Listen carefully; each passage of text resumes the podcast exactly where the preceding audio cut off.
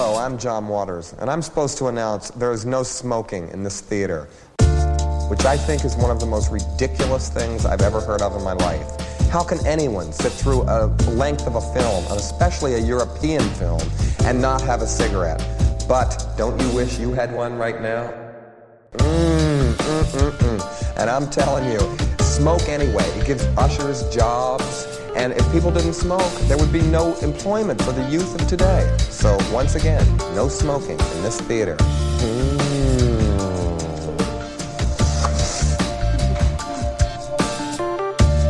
Things can never do it.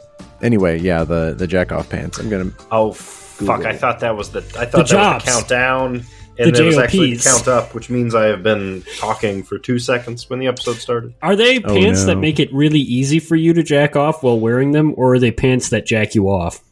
It's uh, the the former. It is the former. It is pants with like a bespoke Easy hold. fly. In Well, the I'm not of interested in that. I want I want pants that jack me off Yeah, automatically. Automation or nothing. Yeah, manual Right. effort. Why would that's that's No. still 100 I don't percent effort much on my like part. this. I don't think this fits the tone of the film we're talking about. No, I kind of think it I does actually. I don't like the idea of this just like assaulting people when they. well, imagine I'm eating a raw egg while I'm jacking myself off with my jack off pants. Then it This suits becomes- quite well. Yeah. Uh, it's also not for Yeah. assaulting people. It's about uh, doing it in the comfort and privacy of. Um, Well, I'm not the table. interested in, uh, in assaulting anyone. I jack off in the privacy of my own home. Thank you. like any good God. Just like Can you any God fearing American. episode? Can you edit this entire thing? Uh, no, I Just can't. cut it all out. because Yeah, we're straight to tape here on Trylove, literal roundtable podcast about movies we saw, people we met, people we met. I'm not even deep into this cider yet. Uh, at the Trylon in Minneapolis, Minnesota. You can find us on Twitter at Trylove Podcast. You can find the Trylon at trylon.org and at Trylon Cinema across all social media that I know of. Check them out on Letterboxd. They log movies that they're playing and uh, with a quick link to Perisphere pieces. That's the other thing I want to name drop. Perisphere.org is where you can find writing about movies that play at the Trylon and ancillary programming. Uh, former guest Finn Odin is uh, the senior editor there, and uh, they pump out a lot of great stuff about each movie. Um, check them out at perisphere.org, trylon.org, and Trylon Cinema. They They, really they are really pump it pumping out. those puppies out. What Uh, a they, they've got their JL pants delightful on, verb for that. Thank you, Jason. pumping out the crits. Uh, check them out. Check us out. Check me out. I'm Jason Daphnis. Uh, if you make noise in a quiet theater, I will kill you. And you can find me on Twitter at Nintendoofus. I'm Harry Mackin. Maybe I'm just a cold-hearted man, but you can find me on Twitter at PunishTake. My name is Aaron. Fuck, it didn't do it. God damn it. I wanted a slurping sound for my quote, but the I thought it drink sounded I'm having pretty is not good. slurping. I- it didn't. I heard a slurping. Yeah. What, You- what you drink wanna- are you you wanna having, by the way?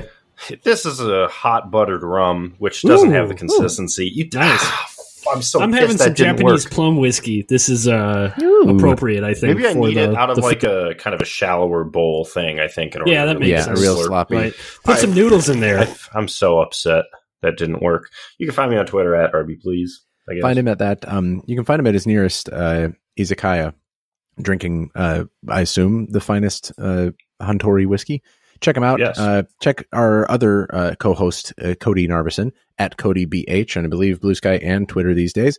Uh, unable to join us for this episode, but uh, you know he's with us in in soul and spirit.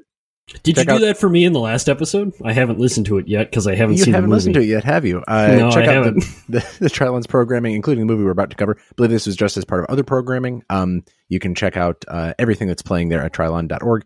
Really can't say much more about this movie until Aaron gives his uh, patented Aaron Grossman summary, introduced by my friend Aaron Grossman. Yes, indeed, folks.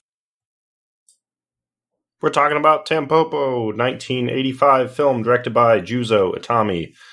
Uh, the film follows the delightful, charming owner of a failing ramen shop. Uh, her name is Tampopo, uh, as she struggles to run the business after the death of her husband. A pair of truck drivers, Goro and Gun, uh, stop into the restaurant one day and are persuaded by Tampopo to kind of help her, uh, you know, kind of help turn her failing business around, uh, kind of mostly due to Goro's, I would say, weirdly intricate understanding of the the pleasure, the delight of eating ramen noodles. Uh, interspersed in the story of the ramen shop are kind of several uh, smaller vignettes concerning the nature of food and its place, uh, kind of within and around human relationships. Uh, Tampopo is played by uh, Nobuko uh, Miyamoto. Goro is played by Tsutomu uh, Yamazaki, and Gun is played by Ken Watanabe. There you go. Uh, there's my, my biggest, my we'll longest yeah boy ever, Ken Watanabe. I always forget he's in this movie. Didn't recognize him. He's just he's me? real young. He's no, young. I, I I agree. He is young, but man, is he um Smoking. Oh my yeah. god. it's really something.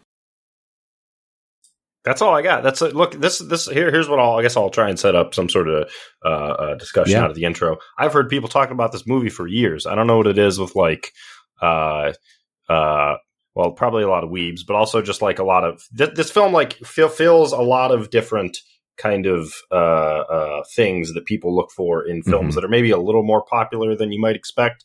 This was not like wasn't nominated for like best foreign film, right?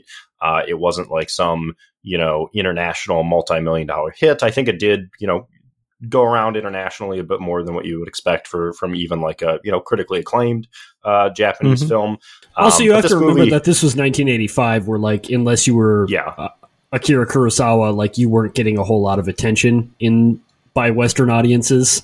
Yeah, I mean there was you know there was kind of the the traditional you know international international film fans. There was still you know uh, uh, kind of big cinemas and whatnot that would do some of that kind of stuff. There was of course award circuits and whatnot. But yeah, that you know th- this movie, uh, however, I would say I, I think maybe is is kind of larger than you might expect in a weird way. I mean, it got a lot of Oh, totally, uh, you yeah. know at least reviews from from English language uh, critics. Not that that's indicative of anything, um, but also just me personally, my own personal experience. I've heard people talking about this movie for like ten years now, and I had not seen it. Uh, and so this, this, is was- wait, this is your first time seeing it? I had never seen this movie.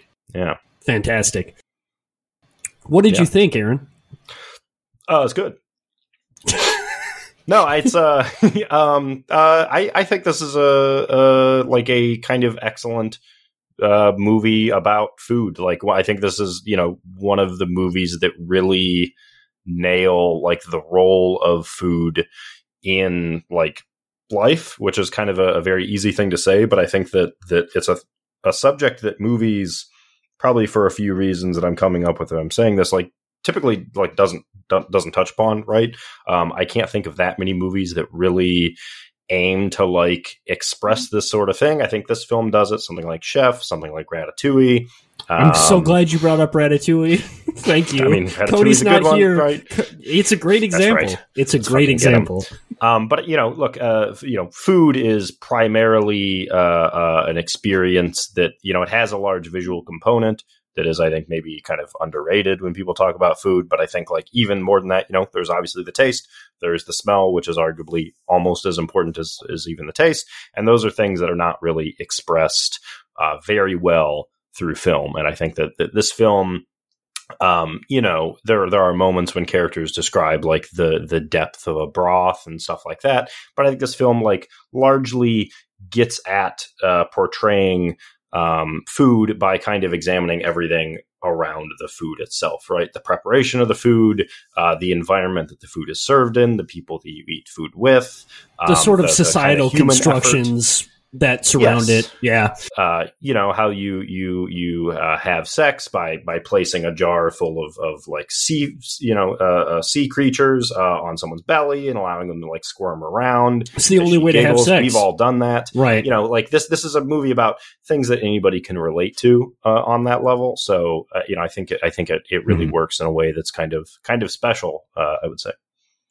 So I was uh, actually doing that um, last week, and that, I thought about this movie. So it was really you were that we putting gonna- a, Gets a shrimp on Gets somebody's water, belly while you were having sex. everywhere. Well, you put I, I I- I don't remember what I used, but I think he uses some form of sauce to get them to act that uh, I felt bad for those little guys. Um, Were they? Um, what were I they mean, I- getting cooked or something? There's some kind know. of there's some kind of mixed- gratuitous animal violence in You this know- movie. Oh, maybe wait, the wait, maybe wait. the one flaw guys, in this guys, movie. it, it was the Panera charged lemonade. That's what they put on the shrimps. Top- Ah, very topical, ooh, Jason. topical. Nice. Thank well you. Play the you. topical, play the topical uh, trending Twitter moment music. Um, Um, I think that uh, I will say that for the there is some uh, animal violence in this, but I will say the as opposed to what was the last movie? As opposed to um, The Holy Mountain. the Holy you- Mountain, oh, and also yeah. Apocalypse Now. Explode frogs. I Yeah. thought I thought you were going to say Pitfall or some shit, the Teshigahara Yeah. movie from like three years ago. Although, yeah, uh, it does it does show them eating the turtle, and it's like you know what? Yeah. uh, I think it's fine to point that stuff out, but also It's- it I- kind of make, it kind of makes sense in the context of that kill turtles, isn't it? movie. Yeah. there's, yeah, there's there's a lot that I want to dig into there. Um, I think exactly what you're saying. Even the animal violence, I generally me not the biggest fan. Uh, I'll go on record as saying not a fan of animal violence, but in this movie, totally. that's seasonal. brave, Um, brave. thank you, thank Jason. you. Thank I, I you. like to put, plant my flag uh, only in places that I can defend. Um, but I do want to ask, like, just as a fun starting point, what is the dish you want to eat from this movie? Like more than any, because like it's there's a lot of great, well prepared ramen. There's uh, all the food that like the amu rice, honestly, that the hobos make. There's just so many cultural touchstones for how fucking good this food looks. For me, it's and I don't know that it is bulgogi, but it's like a preparation of beef or pork on the um, lettuce wraps that's just so fucking delicious. I've made it in real life, but I cannot imagine the taste as good as whatever they're doing in this movie. Uh, what what's like the thing you want to taste from Tempo? I mean, We've- that's a good example because I I honestly think that I've had really good Korean barbecue a couple times in my life. You were there for one of them, Jason, and um, when I have it, I am like, e- even in the moment, I'm like, oh, this is the apex of human cuisine. Like, there's not been nobody has beaten this. Nobody's figured out a better way to prepare food than peak. this. yeah, Um, so yeah, I will say though, um, surprisingly, because I'm a big Omu Rice fan, I guess, as a, um, dyed in the wool weeb. I've been making it for myself for many years. Uh, and just the way that that hobo prepares it, the way that he strikes the pan so that the uh, omelet doesn't stick to the pan, so it, it cooks just perfectly. Wow. Like I was not, I didn't, I've seen this movie many a time, I guess, but um, I was expecting to to have cravings for ramen, which obviously I I do, and I'm going to get ramen immediately after this podcast, as I always do after watching this movie.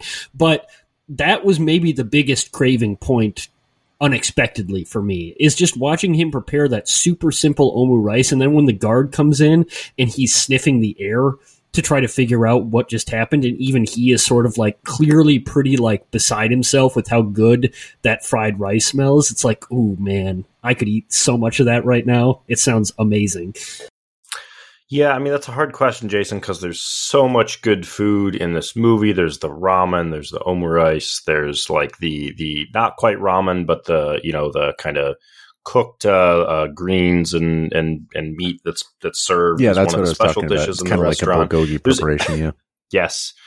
um, there's shots of, of like dim sum and just all sorts of good stuff. I would have to say, I think the Italian spaghetti is probably the thing uh, from this movie that I would uh, really just number one Fuck dish off. spaghetti olive on goal. Um, I gotta say the hot for buttered noodles with cheese. That just something about yeah. it, man. Some there's the one some guy je eating a Big Mac in the background. I think that's the one. uh, no, I mean no disrespect to the Italians, of course, but uh, yeah, probably I don't know the ramen man. I don't. I, went, It I, here's the thing: I did watch this movie and immediately go get ramen.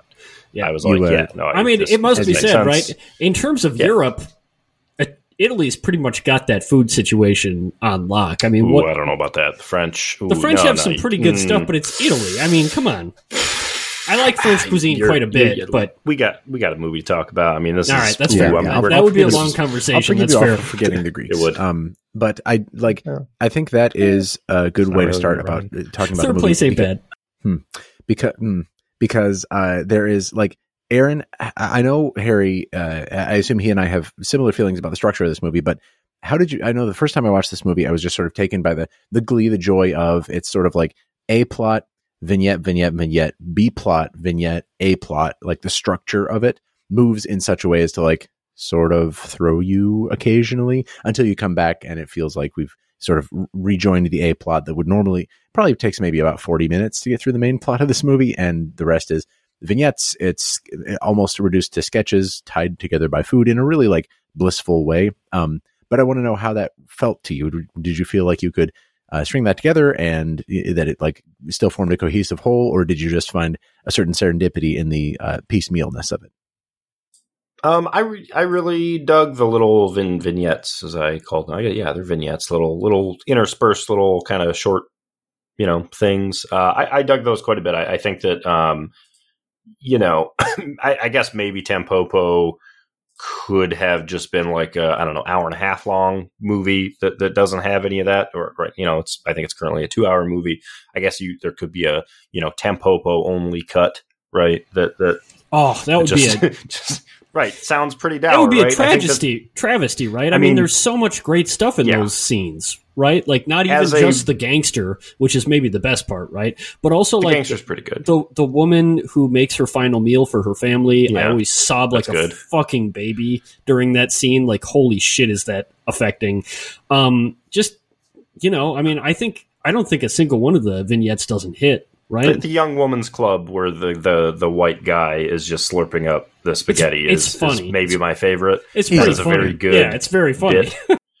um yeah i don't know i mean the, the, this movie like does speak to like i mean i kind of mentioned earlier but like food as like a cultural force right uh and, and it is not a common thing for movies to do and so i think that like those vignettes kind of add a a, certain something to this movie that I think would have otherwise been missing. Um, I, Ebert in his review kind of compared it in the first paragraph to a Jacques Tati film. I think that's like, I think kind of fitting in a way that Tati looked at, you know, like architecture or like, you know, modern He's pretty uh, smart, that business Ebert. and the economy and whatnot. Right. And that like all these other like little small vignettes, like add just these little, they kind of round out the overall picture of like, Mhm. what this film is doing with its A plot. Like the B, the B plots kind of like feed into the A plot in this really interesting way, um, and also allows that allows certain I think emotions and, and feelings that you might not have in that A plot. You know that A plot is is you know it's kind of cutesy, it's kind of fun.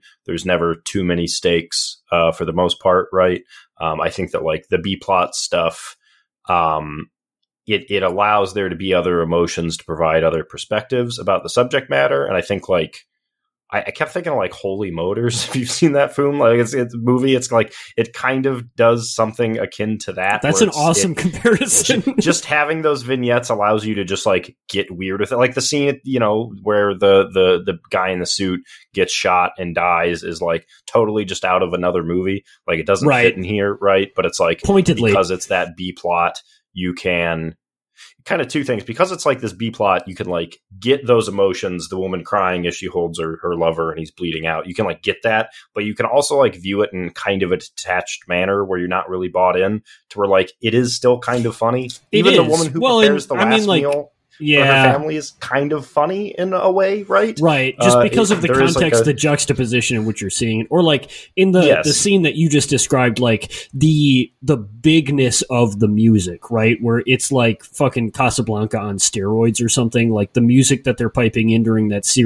uh, scene is so like over the top, and it like makes perfect sense in the context of the scene and and really enhances the whole thing. But there is something kind of absurd about it. Um, I think that's a that's a good example. Um, I'm really glad you brought up, I guess, uh, the vignettes. That I think this movie is doing something really special that's kind of hard to describe, but like I think that like the the vignettes, it's not necessarily a universality of the experience that it's communicating, but it does such a good job of communicating the larger theme of the movie across sort of like all dimensions of human experience, and it's such a perfect subject matter for.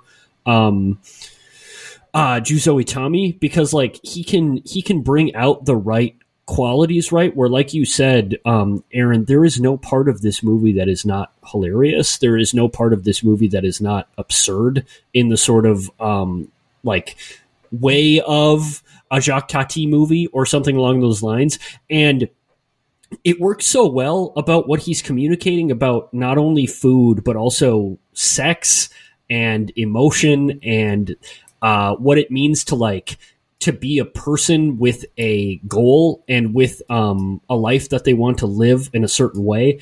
Um, and just sort of like what it means to be human. I think that that food is such a like strangely unassuming perfect encapsulation of what he's saying here because what i keep thinking about whenever i see this movie is how unnecessary so much of the human experience is right? Like how the the essential quality of food like the essential quality of sex right? It's to like obtain nutrients it's to reproduce it's to do all of these things. But like that's clearly not what is happening here right? Like people care about their food so far beyond the nutrients it provides where they sculpt their entire lives around it. It becomes a metaphor for their own sense of self actualization, for their own sense of striving toward the perfection of themselves, their perfection of uh, who they are allowed to be. And sex operates the same way in this movie, and it gets to like such a great um, thesis statement in this movie about how like so much about being a person is about not necessarily projecting that meaning onto things, but just exalting in the additional meaning that they provide, right? The additional meaning that food can provide if you allow it to, that sex can, that that relationships can, that just being alive. I don't know. This movie makes me so happy to be alive in that way if that makes sense. And it, it feels like it communicates that so well through through that absurdity, right? To the point where that like it can it can communicate how silly it is to be a person at so many different stages of life, right? Like including death itself, including having sex, including um, trying to just get by, trying to make a living. Um, but it, it does that without sort of disparaging the absurdity of those things. Um, in fact, it actually sort of exalts in that, right? It exalts in how um, the the sort of extra um, meaning that we associate with the basic qualities of life, like having a career, like um, making food or having sex. Uh, that's what it means to be human in a way, and um, I really love where this movie goes with that in the way that it like it it imbues all of these um, efforts that we do to bring meaning to our lives with so much um, beauty, and I, and it makes me really emotional. I, I this is a really emotional movie for me, I guess.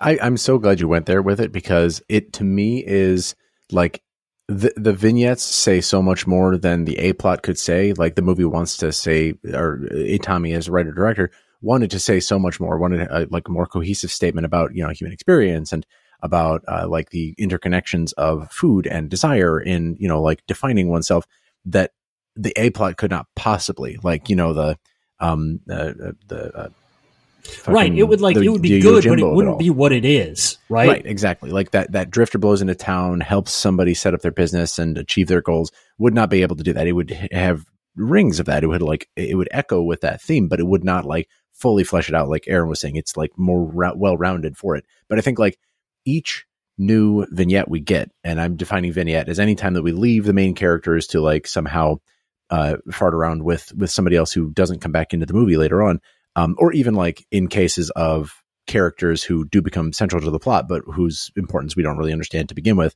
I think that's the sneaky way that it gets you formally, but uh, like it is at its heart a movie about uh, obviously indulgence and like harry you were saying it's not it positions food as more than just nutrients and survival. It positions food as uh, like this uh, you know an indulgence that says more about you when you in uh, partake of it than like the way that you present to the world. I'm thinking about like the little contradictions that occur in each of these vignettes like the um, kind of old looking lady who just goes around being a little shithead destroying food. Like the, the, there's a dissonance there. There's a conflict between like how what our assumptions are about that person, who she is to the world, and what she actually is, which is a little shitlord poking holes in peaches. That might be my favorite. An obitarian, honestly. Um, yeah, that guy yeah. goes like full like Metal Gear Solid Three, like sniper boss battle. It's so fucking like, good, dude. He's like creeping across the floor.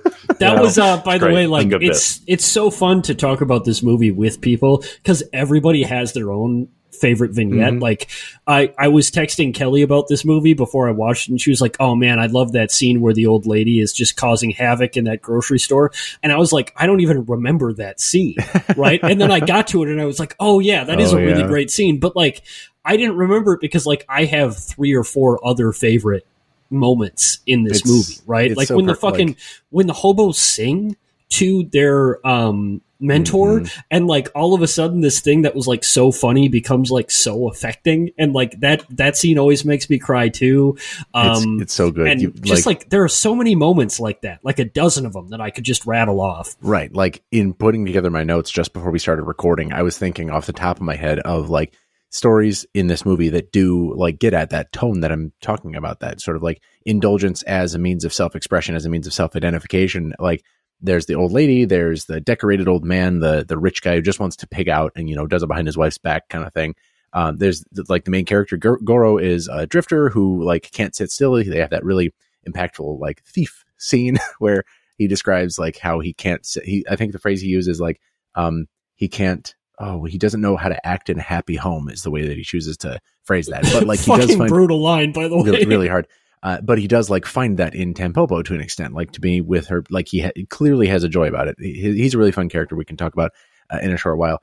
Um, but like it uses food as a fulcrum there because like Harry was saying, it's a universal thing, like obviously essential to human uh, existence and reproduction.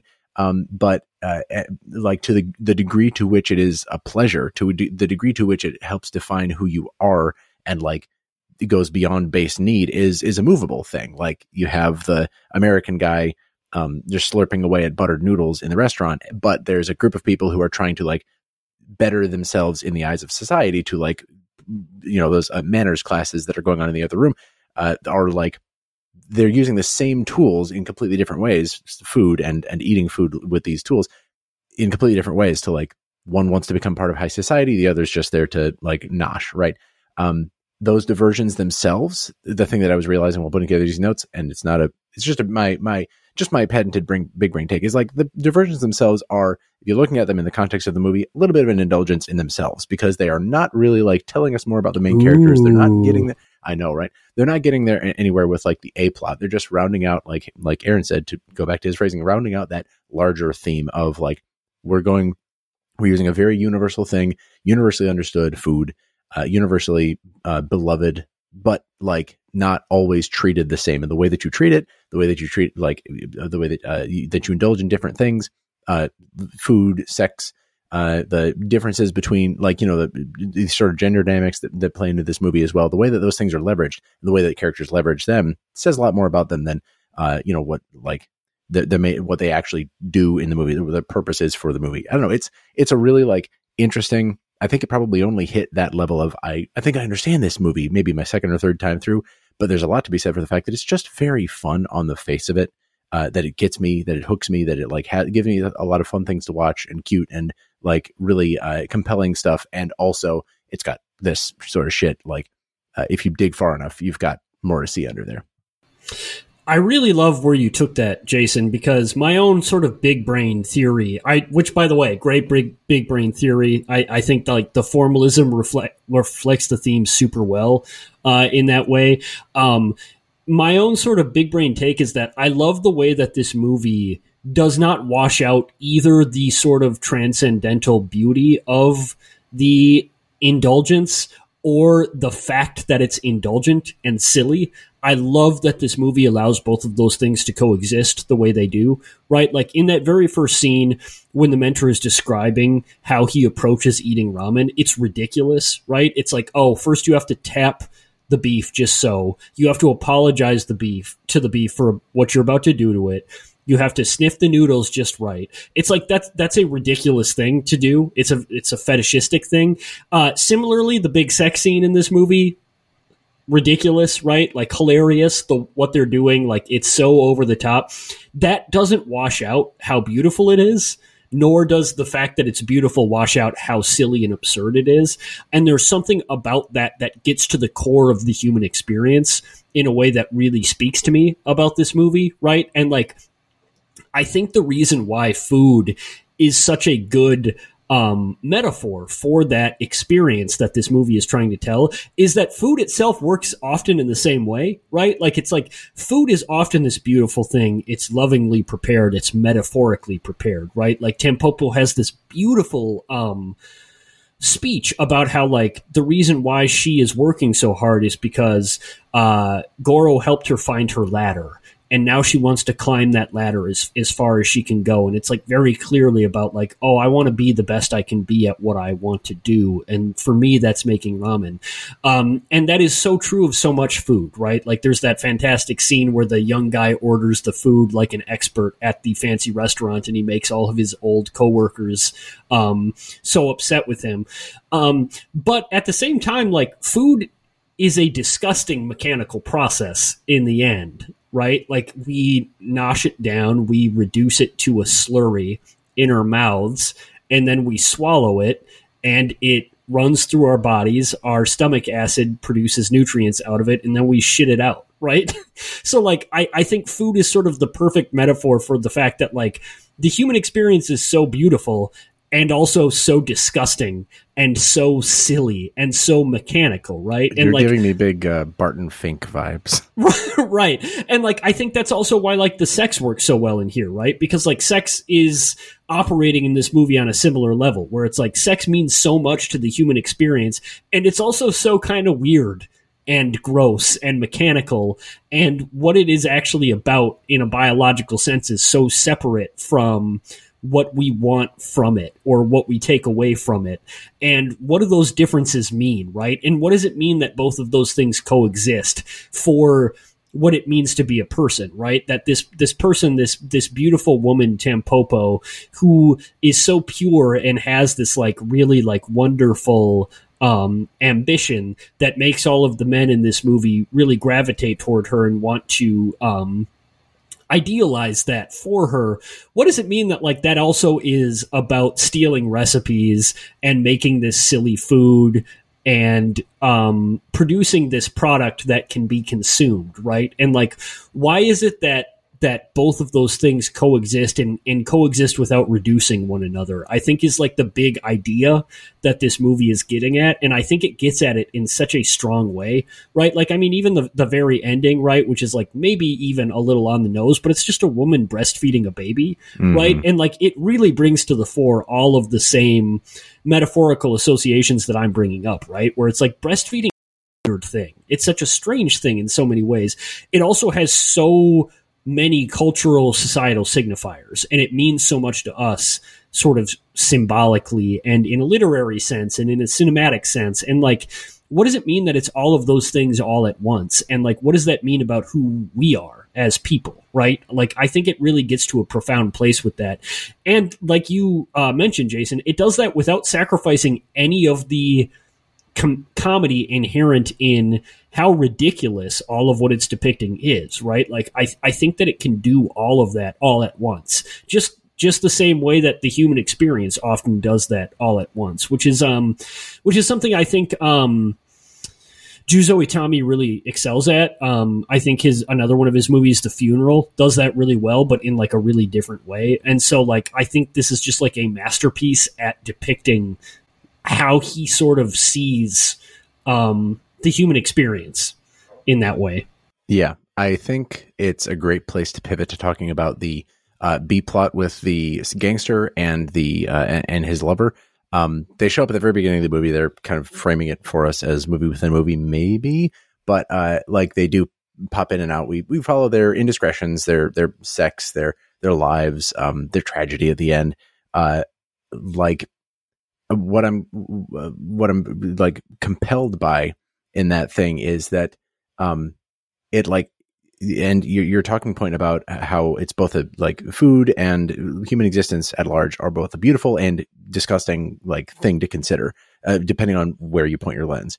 Um and i think that vignette and i call it a vignette but it's really more like the other story that this movie uh plays Almost with. a frame story, right? Yeah, Like it, yeah. it kind of opens and closes the movie and then we return to it every now and then. Exactly. And I think that's part of what makes it. Aaron, maybe I, I want to know if you agree with this as somebody who just got off seeing it fresh for the first time. Um, sort of like for me is the best intersection. Like if these uh, vignettes are like rounding out and showing different, plotting different points on this maybe matrix of like how beautiful the world can be, how beautiful life and existence and food can be, and you know also there's a very like somewhat yucky undercurrent uh, of reality underneath of it. Um, like the the the uh, gangster and his lover are sort of like the best intersection on that matrix for me, where like there's equal parts beauty and tragedy, and like the lust for life, and also like some uncomfortable, weird. I mean, I, I say weird, uh, kinky, and like deviant shit going on uh, in their relationship. Um, there's a strange scene that we get with uh, the with the guy uh, like interacting strangely with a young girl catching uh, or pulling seashells from the shore and pulling out their innards and, and feeding them. to Oh, did you shit. not think that that was her? I always assumed that that was her and that He was doesn't their seem like he's origin aged story. enough, but maybe. Sure. Maybe. In any case, a little I uncomfortable. thought, yeah, I thought that was just him, but not. Okay. Yeah, I thought it was completely separate just because he's wearing the exact, same clothing and he looks the same. But yeah, I guess it's maybe not that big an age gap between, excuse me, a big a time gap between that scene and, and then when we see them later. But in any case, um, how did you feel about that, s- the, the, that sort of plot, the gangster plot running alongside this A plot and with like diversions into our various vignettes? Aaron. Um, well, I think it, it, it one of the main functions uh, is, I think, to attach kind of the the general themes to the the the idea of cinema, right? Like they they, if I remember correctly, they they do open the film, right? It's not the they open the film and then it cuts to the the guy Yep. reading the book. And Yeah, the- you're in the Yeah, so theater. I, I think that that's. I mean, one that's kind of like a nice, not maybe exact book ending uh, on both ends, right? But I think it's like a, a pretty rough one that I think is is pretty interesting. Um, you know, I think that like even tying the idea of like food to somebody chewing too loudly uh, while watching a movie is like kind of a, a humorous thing, right? It it really Um, highlights the mechanical nature of food, right? Like from the very Yes. beginning of this movie, you're thinking about like, oh yeah, like food means chewing and slurping and It swallowing means being self aware and being kind of It- it- yeah, Yes. It means being being potentially taken out of this experience that is supposed to be entirely engrossing, right? Um, it means right, hearing other people eating means It's a understanding there disruption. are other people. Yeah. Right. It's it is a an interruption. Uh, you know, indicating the presence of others that maybe you didn't know about before, as in the the restaurant scene where the the young ladies are all learning how to eat uh, a foreign food, right? Um, so I think there's something interesting there. I think like the, you know, there's something I think pretty basic and maybe not like totally profound about like the, you know, into your life, you see a short film speech. I think that's kind of, it's nice. You know, it's like a nice thing. I think it ties in with being at the end of the film.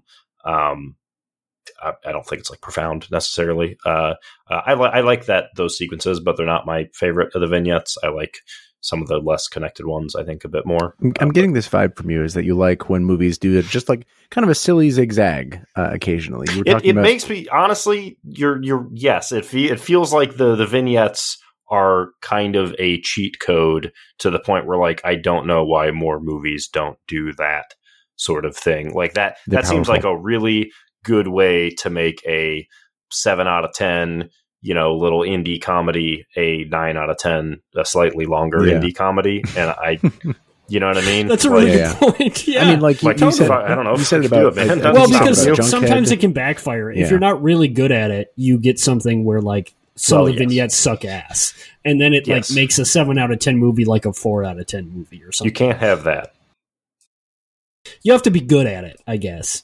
Um, I yeah, really just like. Jacques Tati, you know, Yeah. or Juzo Itami. I- That was I- the only, yeah.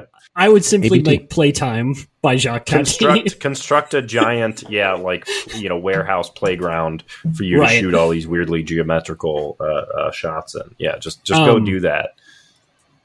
I do really like the the whole sort of like frame story of life is a movie that you watch one more time when you're dying as a um, sort of corollary to the main theme of this. I really love that the the gangster, despite having sort of regrets, or not even regrets, but things that he wished he would have done, right? He has that fantastic fucking speech about um, wild boar and creating uh, yam filled sausages out of their intestines because you um, hunt them and kill them so fast. Really unbelievably good bit of writing right there at the end of the movie.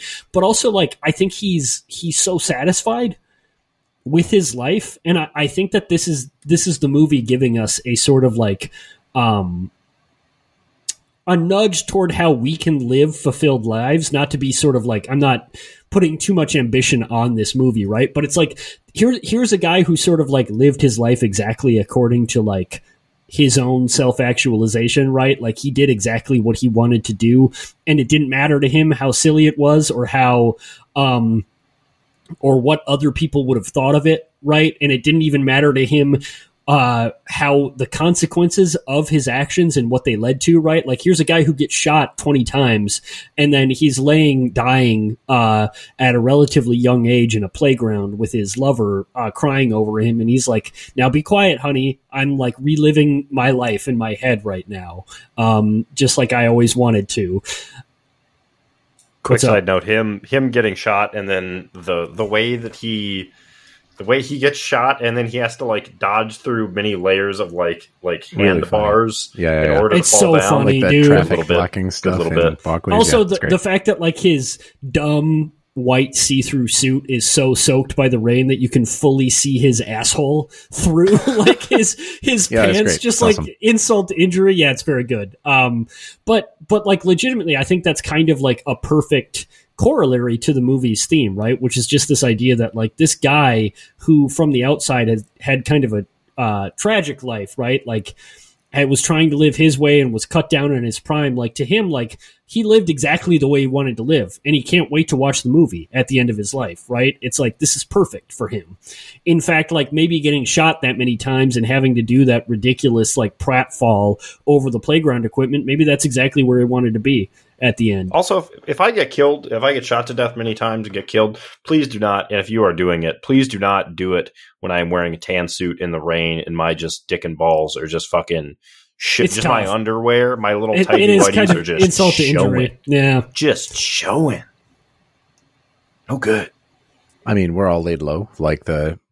I mean, that's can- right that's all- the point right it's we- like all it's we can- coming yeah, all we can hope for is a quick death, like the boar. Pull my guts out before I know that I'm dead. Um, and eat them please if i die uh please eat my guts there's like we, we jest here a little bit, but like the uh, without like the deepest, deepest critical thought, there's just like a ton of the rules for living type stuff to this movie that I just love in a lot of movies. Like when you put it, give it to me on a silver platter, no pun intended, it really rings very true to me. Like, not that I can take a whole lot of these direct lessons and apply them to my everyday life, but just the the mood that it puts me in, the like uh, desires that I have after watching it. We've all talked about wanting to have ramen or literally have ramen, having ramen right after this movie finishes. Like the whole observe the entire bowl thing. Sometimes it's played for like a, an obvious joke where he's like, uh, eventually Ken Watanabe starts, or sorry, Gunn starts like uh, interpreting too far into how the old man is treating his ramen, and he's like flicking it off, and he's like, "Why did you? Why did you flick it off three times?" And the old man's like, "It was just too hot to eat." There's no joke there, but um bum, and then the scene ends, and it was just like sometimes it's it's beautiful in that way. Sometimes it's beautiful in like a I'll take this home kind of way, take it down in my notes. But it just like it does that fun thing where it makes the mundane seem taboo, and then you consider how much like you have incorporated into like how much what you uh, do in your daily life that uh, maybe defines you that is not according to like what you uh, like the way that you present to society, what sort of things you keep to your private, uh, or or like how how you build a vision of yourself uh, that is not seen by the world. Um, like it just is very consistent in that. Harry, you mentioned earlier how it does not. Uh, you were sort of springboarding from a point uh, that we made earlier, but how it doesn't like my in my notes. I have that it's just it's sweet and silly, but it doesn't make any of it feel minor. It makes it all feel like consistently and, and intentional. Uh, it's not yeah about that's like, a really good point there's no undercutting of its own jokes, you know, like when it commits to having a fight scene between the two leads that you know is just like two old men fighting under an overpass in suburban Tokyo. Like they're really going to commit to that. They're going to go through with what it means, and then at the end, they're going to sincerely like, okay, we've well, and, settled our and they're differences also going to make fun of it, right? There, There's going to be a there's going to be a great shot where they zoom way out so you can see the entire overpass, and you understand just how absurd it looks for these two men to be swinging and beating the Yeah. shit out of each other under an overpass, right? And it's perfect. But it's like in, in a weirdly tasteful way where it's not like, uh, you know, you see a, a reaction. I guess I have a tendency to look at movies uh, that I like through the lens of movies that I don't like, where I'm like, in another movie, da da da. But in another movie, we would get a shot of from inside the ramen shop where was like, those men or whatever. And I just think, I'm so glad that move that doesn't happen in this movie where they take like the thing, even if they're treating it goofily, they treat it like seriously. The audience, the audience is going to get it. They're going to understand that this is a, a like a goofy event. It's like we, we want them to take it part and parcel with all of the serious stuff. We need to present it as seriously as everything else that we're trying to portray genuinely. Uh, but it's just going to be silly for a moment. You know, I, it just, it, it has that certain faith in the audience, uh, and, uh, like to dispense, uh, or sorry, to disperse these, uh, ideas of like, you know, certain lessons for living and, um, you know, the broader, uh, metaphorical and psychological ideas that we're bandying about here, that it measures those in like a decent proportion is kind of a miracle in a movie like this. Like it's under two hours. Uh, it bounces balances those out with uh, vignettes and with really great performances from literally everybody. I think in this movie, I can't think of somebody who Uh, Probably the most convincing is the uh, wine savant guy who orders uh, and like scares everybody else at the table for knowing Guy what rocks. he's doing. That's a great. Oh so man, that's such a fucking cool. good scene, dude. That's that's the one. I mean, it helps that I've never seen his face before, but like or any or since. But man, he's just so convincing. But the fact the fact that he looks like he's fucking 13 years old. He really does. He reminds me of me at like my first meetings at client sites as a marketing copywriter. Like I must have looked like such a little shithead asshole. Uh, every, I mean, I'm, I didn't do anything smart or classy or, or, or refined, but just like, again, your assumptions, boom, that's not who he is. That's, it, it's just, again, playing to that same theme. Um, that wraps my thoughts, but I'll hand off to Harry if he's got any final ones.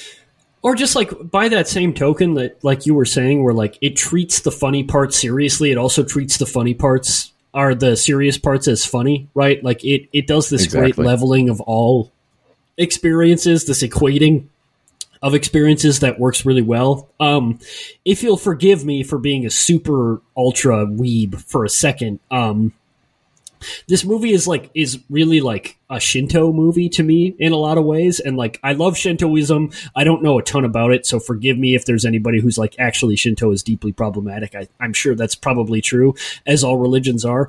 But it, but in Shintoism, the idea is basically that like every object, everything that people um, have sort of like a relationship with has a spirit. And by treating that thing respectfully, you're honoring that spirit, right? Like by taking your time to um, improve at your craft or to treat something with the proper care and respect that you uh, want to treat it with, what you're doing is you're sort of exalting the spirit of that thing. You're demonstrating your appreciation for it. You're and in a larger metaphorical sense, you're demonstrating your appreciation of the life that you have and the fact that you're alive and the fact that you get to do these things. Um, this movie really does that for me, right? Like it suggests that like even something as mundane as sort of peasant class as making ramen, which like ramen is a is a very like working class sort of like food, right? It was imported from China shortly after World War II. I think it's not like a traditional Japanese dish. It's it's not something that has like a long prestigious history, but like just doing something like that and like doing whatever it is that you do, whatever it is that makes you feel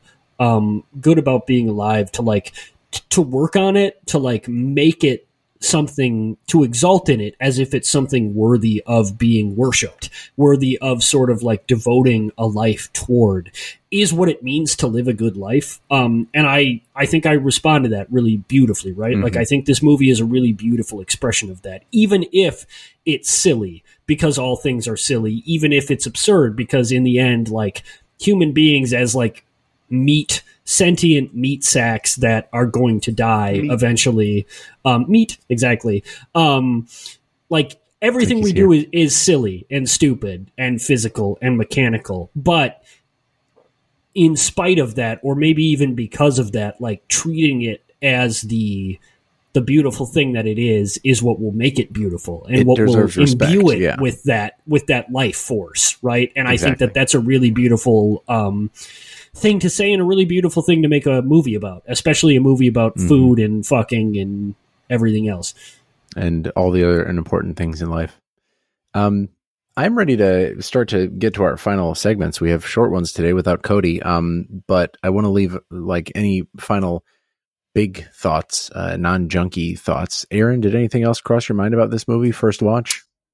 Sure. I think the nods to uh, westerns is, is all quite good in this movie. This movie is, I'm not gonna say basically a western, but it, it definitely borrows like a ton of that. Uh, I think specifically like Yeah. Once Upon a Time in the West, Yeah. uh, which is a movie about the the construction of this like outpost like far off in the west as like the the source of this uh, source of basically the only source of like water for all these people around and also like this railroad is like a transportation system of of you know for for resources and whatnot i Mhm. think uh i think making that like a ramen shop is quite funny uh Yeah. i think that like both of the leads uh, uh, you know, uh, Tampopo and then Goro as well. I think like do a very good job of kind of fitting those uh, maybe somewhat stereotypical, but but not necessarily in a bad way characters. I think Goro is like uh, sufficiently rugged, I think, and just has a face for it. And uh, also, in a way that it's- really works. the movie constantly points out how hilarious it is that he is that Yes. person. Like the fact that he wears a Oh, yeah. cowboy hat everywhere is Cowboy super hat, funny in this movie. the eighteen wheeler Yeah. The instead ba- of a the- horse. You know, Where he takes a bath and puts his cowboy hat on, takes it off, washes his hair, puts to his wash cowboy his hair and then on the puts it wet hat. back on. Oh, so Great. it's good. pretty good. Um, Uh, I think uh, uh, Nobuko uh, Miyamoto uh, as Tampopo is like a just a you know her performance is like a genuinely heart lifting, like wonderful one that you know she she is like the brightest you know person in every room she's in. It really is something, isn't it? works. Yeah. yeah, I've I've Yeah, seen her I in think they're- uh, they're great several together. Itami movies, and she just is always that. My God, She's amazing. consistent. yeah. Um, did you come across the phrase ramen western when you were doing your research for the PAGs, Aaron? Because that's one of the phrases. Uh, that's one of the tags I've that's gotten. heard people call it was that Mhm. uh, call it call it was the what am I saying? I've heard of people Mhm. call a uh, ramen western, uh, but I The don't. uh, publicity actually is that very actually like thing? hmm yeah, I don't know. consciously did that. So I don't know if you're if you're doing a bit right now, but like that is a really good call out because like this movie did want very badly to to be considered a western. Hmm Um, and that was like a big part of its marketing and everything before it even came out. I don't know. I quite like that. Well, I think it leans when you're like, when you're breaking the new ground, when you're you know the the the common clay of the new west, you know, and you need something to eat, Morons. you know, when you're morons. You- What do you, where do you go? You know, you go into uh you, you know you go also look ramen ramen is like a food you know just in terms of what it is i think is a pretty fitting one and that it is you know it is something that you show up to a counter and it takes three minutes to put together but behind that three minutes is hours and hours of making the broth and, and preparing the meat and pickling the pickles and the, the curing the meat you know there's all sorts of preparation that is essentially hidden and in that manner so it is the kind of this ultimate juxtaposition between this food that is hot like ex- extremely hot, like to a point, uh, uh, made with very simple ingredients, but nevertheless contains all of this depth. Uh, is, is an interesting one. Food, ra- you know, ramen. Yeah. Uh, also, just kind of a lot of stews and soups and you know broth based noodle dishes are some. I think something like chili in the United States is is somewhat comparable uh, in a manner. You know, like uh, uh, food born of necessity, but but you know, kind of fulfilling some other uh, uh, you know role. so what Cody world. would call a high ceiling food. What does that mean? It just means that you know ramen can be elevated to any extent imaginable, right? Like you can have Sure, ramen that's like the greatest like, food of uh, all time, but it's also like it, yeah, it can just be normal ramen made the normal way, and it's delicious. is always Right. like a seven. That's not a high ceiling food. know. sure. Yeah, I take umbrage with that. You put some tomatoes on that puppy. You make it with mayonnaise that's instead of butter now, on the I It's not a grilled that guy. cheese. Did you Nope. see that Reddit It's thing? I mean, I, do you Did know I? about that Reddit? I'm not There's a Reddit fucking post. You should just Google Reddit grilled cheese and it'll pop up. But there's a there's a there's there a famous no Reddit post combination about of a words guy you convince me to not Google. a guy complaining Reddit about grilled the cheese. grilled cheese subreddit. Uh, uh, people posting grilled cheeses that he argued were not grilled cheeses because they had stuff on them, thus making them a melt. And him saying, "I have no problem against melts, but the, Wrong. this, these are melts. This is not a grilled cheese. No, he's absolutely cheese- right. Yes, Because I agree with because that, a melt actually. is a higher Yeah. it's a higher ceiling food Yes. because you can put more shit on there. right. That's it's like the if. I was like, "Oh, this is a piece of pizza." Where I, I put a smash burger around the piece of pizza, that might taste better. that's but a bad just- that's a bad listen- example because you can put anything on pizza Yeah. and it's a pizza. It's a bad example. No, but if 'cause you if you put a piece of pizza in between the the if you just got a bun, smash burger patty, pizza, smash Okay, burger but- patty, lettuce, pickles, uh, mayo, Sure. bun, you Sesame know, you, seeds. But if you do that exact thing, but you just put you get rid of the bun underneath the pizza slice, so that the pizza slice is essentially the the lower bun in that sandwich, buddy. That's I'm a willing pizza. to hear it. I'm That's a willing to pizza. hear it. I'm willing to hear it. All right. Okay. Okay. Uh, well, I'm going to exeunt us toward the uh, one of our final segments of the show. It's called the uh, the junk drawer. We're opening it up at about 53 minutes into our recording, uh, and I want to know what you guys uh, had kicking around in your heads for thoughts uh, that didn't fit into the larger discussion. Um, Aaron, any little noties that didn't get brought up on the episode? I think I just did that. I think was That that, was fine. what I did. The the the the the, the, Listen, there's the a flaw of this bit prescriptive reveals process itself here. once again. You didn't hear the junk drawer open. I'm going to delete the last six minutes of recording. Well, all of I Aaron's thoughts you're are doing junk. So, uh, you know, been a while since I got to break up that buddy. That buddy, uh, Harry. You understand the assignment? Uh, Sure. Any, Uh, any junk drawer thoughts? I would just say that, like, filming wise and cinematography wise, this is an unbelievably gorgeous movie. I don't know if he did this on purpose. I think it's kind of pretentious to put it this way, but, like, the entire movie has this sort of, like, golden glow to it, almost like a ramen broth. Um, and like, boy, is it is it just a fucking delight to look at. Like, holy shit, could he shoot the hell out of a movie? Um, I can't wait to see this at the Trylon. We're doing it a little early this year, um, just to not to part the kimono too much, so to speak. But um, we really wanted to do this movie, but they're showing it on like the worst time for us to record, which is like I think it's like showing from like. Uh, um, December 28th to the 31st or something when none of us are going to be available. And also, we're doing the Golden Berries. So, we really wanted to get this one under the wire. So, we're just fully breaking our own rules. But, like, hey, just shows to go you, like, that's how good this movie is. We all knew we had to make an episode about it. So, Mhm. there you go. What were your junk drawer thoughts, Jason? Uh, I think I kind of got him out near the top. I wanted to know what people's uh, best, like, favorite dishes were from this movie. That feels like, like a junk drawer thought, you know, not something that fits into the larger discussion. Uh, mine, I think, for as many times as I've seen it, I think recently it's got to be the the. Again, I'm I'm assuming because I've prepared bulgogi this way, the bulgogi, the uh, grilled meats at the table that get put into the lettuce wrap and, and chewed on. I just really love that shit. It's uh, nearly perfect food. You eat the container, and the container's delicious, and it makes the food. I can't think of a better way to eat food. Um, that then Korean will food is really like just about unbeatable. I mean, honestly, it? I've it's, never it's had. up A, there. I've never had a Have Korean had dish pasta that I did not. a la love. Van Gogh, What the fuck is, which is a dish kind- that I do like. Eh, It do you guys good, remember whether you or not that one gets cheese or not? it does? It here's the okay. Here's can I? Are you answering spaghetti a la Van Gogh? Here's now. Here's the thing. It does not have cheese. Yes, It does not have but cheese. uh, that dish, great dish. It's spaghetti, spaghetti with clams. That's great. I love taste clams. Love spaghetti. Form factor there so far fucking off. Annoying because you're eating spaghetti and then you have to just like I guess I'm stopping and poking at a clamp. Crazy. Does Hmm. not work with the. Can't get away with that. I don't know why we. Is it claims agreed to in, that. in the The bet- shell? Yeah.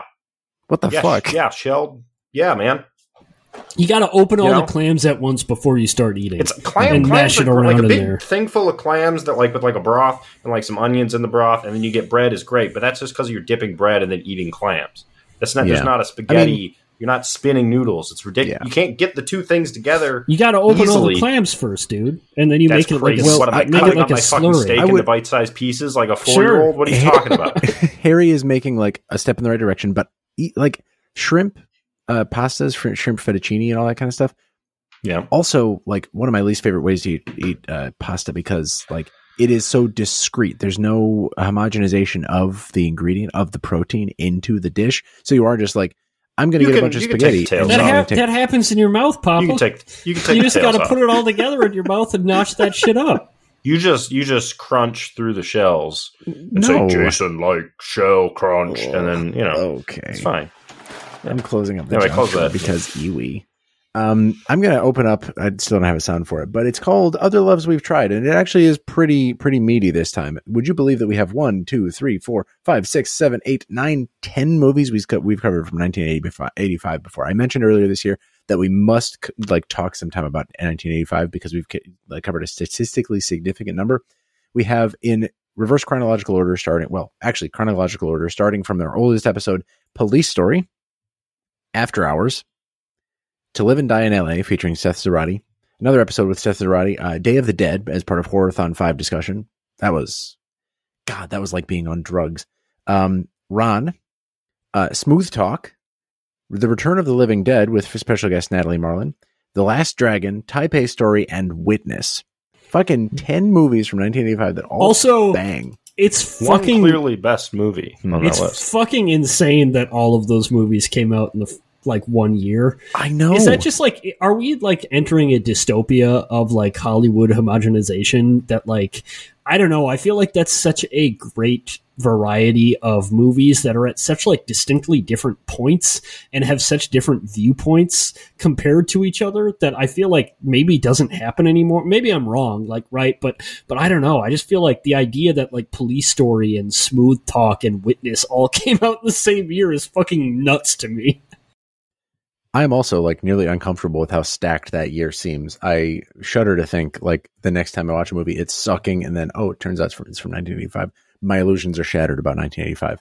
Um, but I'm glad we've covered so goddamned many of them. Uh, looking forward to more from 1985. Hey, what's your favorite movie from 1985? Uh, listener, get at us at, tri- at uh, Trylove Podcast on Twitter. Uh, I don't have a sound effect for that bit, but I do have a sound effect for the next one. Uh, and it sounds a little bit like Good.